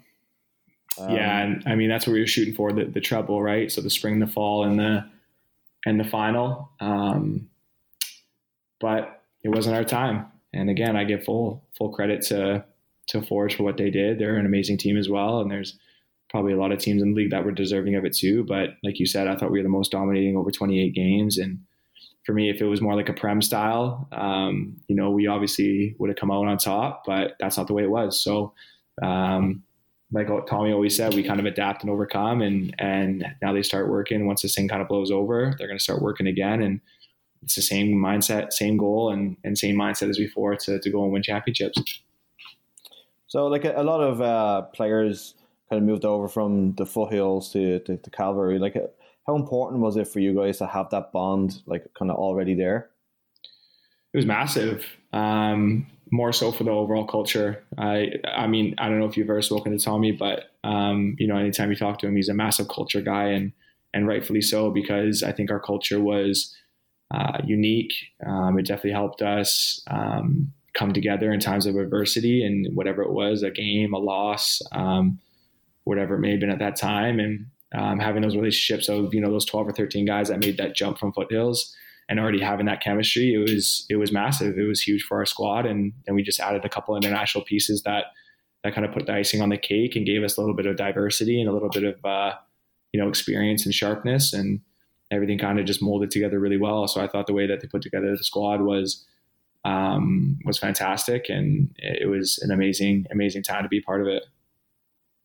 So, um, the, on a kind of a happier note, I guess, uh, you guys obviously knocked out the the Whitecap. Tommy let me travel, and and because obviously that's my hometown, so I had about seventy five to hundred family and friends there that were obviously planning to come watch me play, but um, I ended up being injured. But I got to be in the stands with them when when we kind of won, and Jordan scored his goal, and and uh, just being there for that experience was almost just as nice as being on the pitch, to be honest, because you know um, obviously a lot of talk before the season started, and probably a lot of people comparing us to the MLS and comparing the CPL to the MLS, and um, you know, it was definitely one of our goals to to go in there and and ruffle some feathers. And obviously, where the Whitecaps were at that time, they weren't in great form, and we knew we could take advantage of it because we were in great form. So, um, and for us, it wasn't just a, a, one leg; it was over two legs. We were the better squad, and um, you know that was obviously a massive, massive thing for our club, just for you know the history. I think people are going to remember that that that win forever and that victory, and um, just being in the stands, being able to experience it was was amazing. Did you uh, get to go into the locker room afterwards? I did. What was that like? I did. Oh, it was. Uh, the guys were buzzing. They were. We get we get um, some gummy bears at half to to get some some sugar in us, and so there's a bunch of you know candy, and guys are celebrating, and uh, waving the flags and you know taking pictures. And it was it was a celebration but obviously you know we wanted to enjoy it that night. And then we our focus moved to Montreal right after that. Like I said it was a massive thing not only for our squad but obviously the community and the city of Calgary. Um, before you wouldn't even have heard that football was a massive thing in Calgary and you know what Foothills did. And then obviously with the cavalry and changing the landscape of what Calgary soccer looks like. It was it was a win for for so many people, not other than you know ourselves. Yeah, it was also a, a huge win for the CPL too because it, it put the uh, the league on the map. Um, I think maybe the the MLS teams maybe slightly look down their nose a little bit, obviously because it's a, like they see it as like not as being inferior and stuff like that. So it was kind of good for the league to make its make a stand and make a point of that, like like they're here to play. Absolutely. So you score. You scored an absolute peach of a goal against Halifax. I know. I know. I'll piss off uh, our Halifax listeners, but uh, walk us through the goal, man. Yeah, it was. Uh, I think it was really late in the game, like the 90th minute or something like that. And um, obviously, we have tactics on set pieces, and my my area was back post, and I think it was Jules that put in a great ball back post, and um, I tried to get a good connection on it and put it in a good area and put it back stick, and it uh, kind of hopped over the ox there, and I kind of felt bad for him because you know obviously he, he didn't get a massive a massive warm up coming into that game because I think the other the other keeper got a red card, so um, you know tough position for him to be in, but but yeah, and it was special because my parents were actually there for that game. They came into Calgary and, and flew in to see me, so uh, it was oh, fan appre- it was fan appreciation day. So my family came and they got to see my first ever professional goal, and you know obviously the the way I scored it and and how good of a goal it was, it was. Uh, you know a very unique experience not only for me but for them as well. It was uh, it's it's definitely a good way to uh, score your first goal, man. yeah, not too shabby, hey. Yeah, and uh, like as I said, I get you know the Halifax listeners probably don't want us to talk about it, but uh, it, it, it, was awesome. So I know you've kind of talked about Tommy a few times, and um, how good of a coach is he, and like how has he helped you to improve as a player? Yeah, he's been a massive figure in in my career um, not only when I was at Cavalry, but still is to, the, to this day. I know I can, you know, text him or give him a call anytime. And whenever I'm going through something or um, if I have any questions, he'll, he'll get back to me right away. So, um, you know, we established a great relationship from Foothills and um, it could just continued on, and you know, obviously through Cavalry into this day. And um, I give him massive credit for, again, changing the, uh, the soccer landscape in Calgary. Obviously, he had a lot, a lot of help uh, with other amazing coaches, but uh, he was kind of the front runner and and everything of that of that sort. So, um, nah, he, he's he's an amazing coach. Um, like I said, uh, a, a, huge believer in culture, and rightfully so. And he's uh, he's a master at creating a culture. And you know, you obviously saw with the team he put together at Cavalry and um, how much success we had there. He he does it the proper way. So. Um, you know, he's always he's been an amazing you know role model for me in my career and, can, and will continue to be. Yeah, he's he's done an amazing job there, and uh, you know it's you, you, can see that he's developing a culture and quite a team as well. So, um, and the, the club is lucky to have him. So, um, who was your toughest opponent last year in the CPL? I would I would just say Forge right off the bat. I think uh, obviously you saw with, um, you know, it was kind of a a two teamed uh, league at times because I think we we run away with it uh, quite a bit, but um, having to play them, you know, I think it was six or seven times, or maybe even more by the end of the season. It was crazy. I felt like we were playing them kind of every week, and it was always a battle. it was always a one goal game. No, no game was was more than more than two goals um, between us. So. Um, I think it was just different differing styles. I think we were more direct at times. Obviously, we uh, we were physical and we we played that to our advantage. And they they like to move the ball and and they had a different kind of philosophy to their game. So I think it was entertaining. Um, I hope it was entertaining to the fans. And, but I think I think each team had had different threats and different um, troubles of their own. So I w- I wouldn't you know obviously count anybody else, but just based on the fact that we played Forge the most and every single game was just by one goal, uh, I would say they were our biggest competition. So do you think it's going to be like the uh, like Liverpool Man United thing of the CPL? you guys in Forge? yeah, I would say so. Um, you know, it was it was kind of tipped up to be you know this rivalry after what kind of happened in the Canadian Championship with you know the fights and and things said and um, I was I, I was actually injured for that game too so I actually was watching at home in, in Calgary and just seeing those scenes um, but again I think that's what builds football cultures. I think you need rivalries, and obviously, I think going into it, everyone expected that, that to be us in Edmonton, but um, it was probably us in Forge, and they were entertaining games. It's what you know gets people out to watch. It's what gets fans out, and um, you know, as long as it's within the confinement of the rules, and and you know, everyone's just competing really, really hard. I don't see any problem with it, and it'll probably be a rivalry that we'll see for for many years to come. So, uh, how, did you break your toe?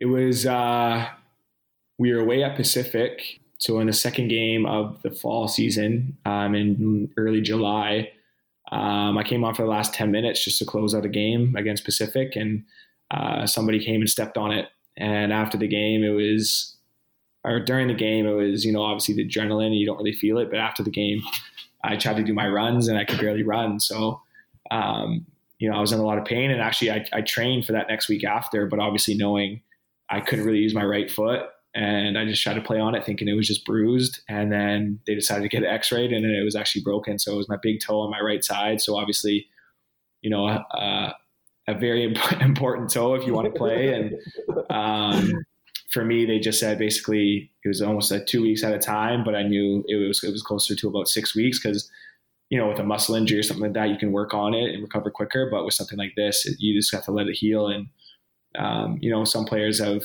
have ended their careers because of toe injuries, and toe injuries are now. I've never had a toe injury up to this point, but man, like obviously before, if a, if a teammate got a toe injury, you kind of make fun of them and and kind of you know give them some give them some crap. But man, it hurts. It, it's not fun. So it was uh, it was a tough. It was it was tough. You know, sitting out that six weeks with all their, I mean, with all of our success in the Canadian Championship and missing those big games, but um, you know, I think everything happens for a reason.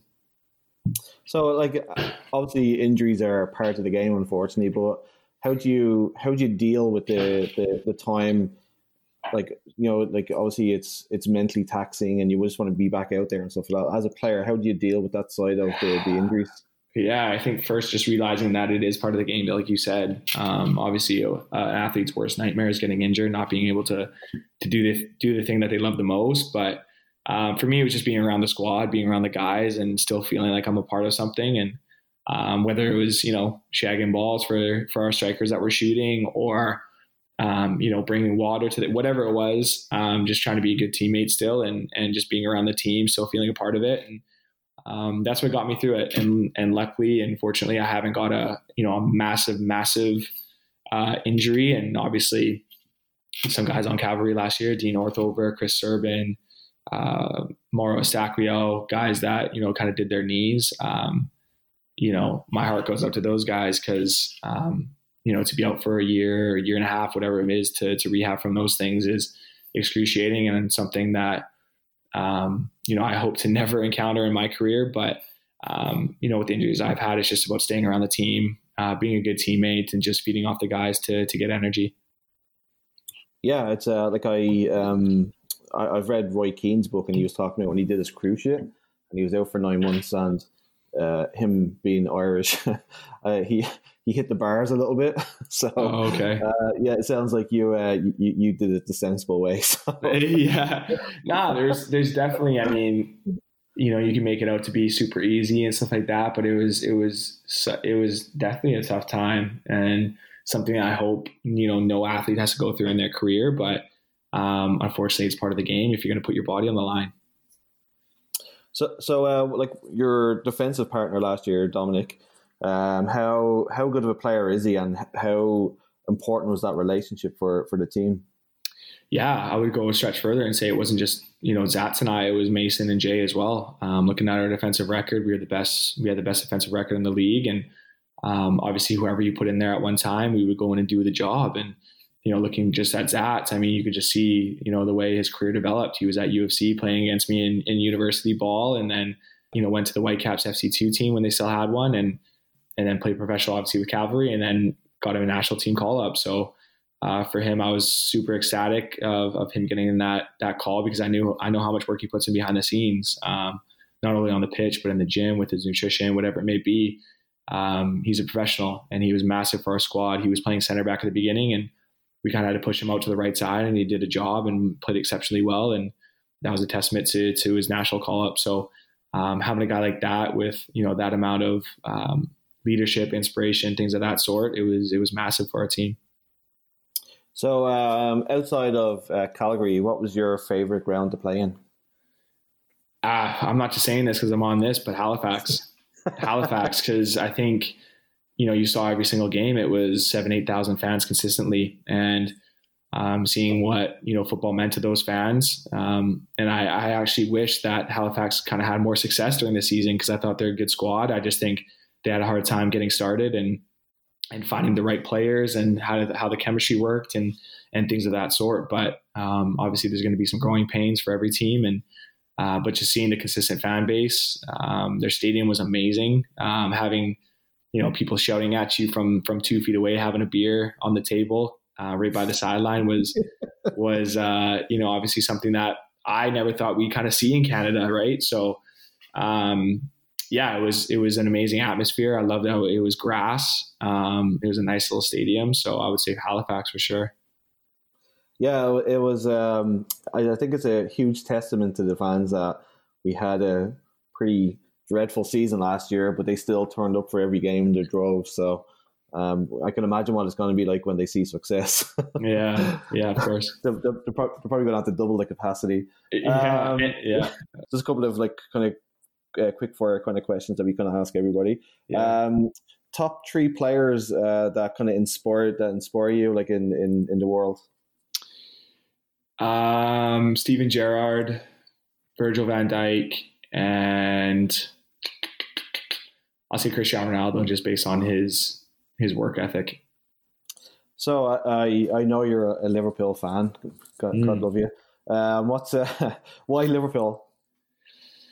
Um, one of the biggest reasons was Stevie G. Um, what my favorite player growing up, someone I always watched, someone I tried to emulate my game after, and then just the history to have have with the club, and obviously, you know, seeing videos of them singing "Never Walk Alone" is just you know something I hope to experience one day, whether I'm in whatever whether I'm on the field or the stands. Right, it doesn't matter to me, but but just yeah, just the history they have with the club and and what they stand for, and yeah, someone I always Stevie G was someone I watched growing up, and then that kind of made me you know um, transcend to like to like Liverpool. Yeah, it's it like I mean even for like people who aren't Liverpool fans, you can't help but get the kind of the the hairs on the back of your neck kind of going up mm-hmm. when you mm-hmm. hear "You Never Walk Alone." There's actually a really good uh, uh, video of uh, when Liverpool played Celtic, and mm. Celtic fans sing that song too. So the whole stadium is singing it. Wow. It, it, was it, it's incredible. You should check it out. Um, so if you're you're going to be playing a five-a-side tournament, players would you pick to be on your team um, that you've played alongside? Ooh, that's a great question. I'm going to do. Uh Five aside. Ooh, is that four and a keeper? It's whatever way you want to do it, man. Some people have put like a defend, like a defender rather than a keeper. Ooh. Okay, I'll go. Um, I'll go Marco Carducci in net, and I'll go obviously myself. Um, myself in the back line with. I'm gonna go. I'm gonna go Mason Trafford just because I I'm, I'm youth. He's got the experience. Mason Trafford, and then we're gonna go we're gonna go. We're gonna go five and a goalie. So we're gonna go three up top. I'm gonna go Nacho Piatti because uh, I think he's ridiculous. Even though he was, I only saw him for like a couple months, but he's ridiculous. Um, Dominique Malonga as a center forward, and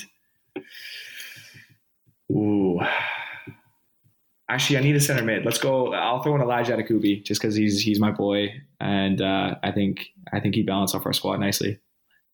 Nice. That's a pretty solid team, man. Uh, what's your favorite movie? There's so many. I'm I'm definitely an avid movie watcher right now with nothing else to do, but I love the Transformers series actually. Nice. That's yeah. a that's a good good good choice. We we're, we we're talking to I think it was uh, Michael Petrasso the other day, yeah. and he said crazy stupid love. So I thought I thought I'm going to edit that out. I'm, I'm going to edit that out and put in Goodfellas. So yeah, I'm, I'm kind of with him on that one. I'm I'm a you know a rom com kind of guy too. You know, I can watch those kind of movies, but I was you know saving the embarrassment, so I didn't say any, any movies like that. Uh, uh, your favorite food? Uh, definitely French fries.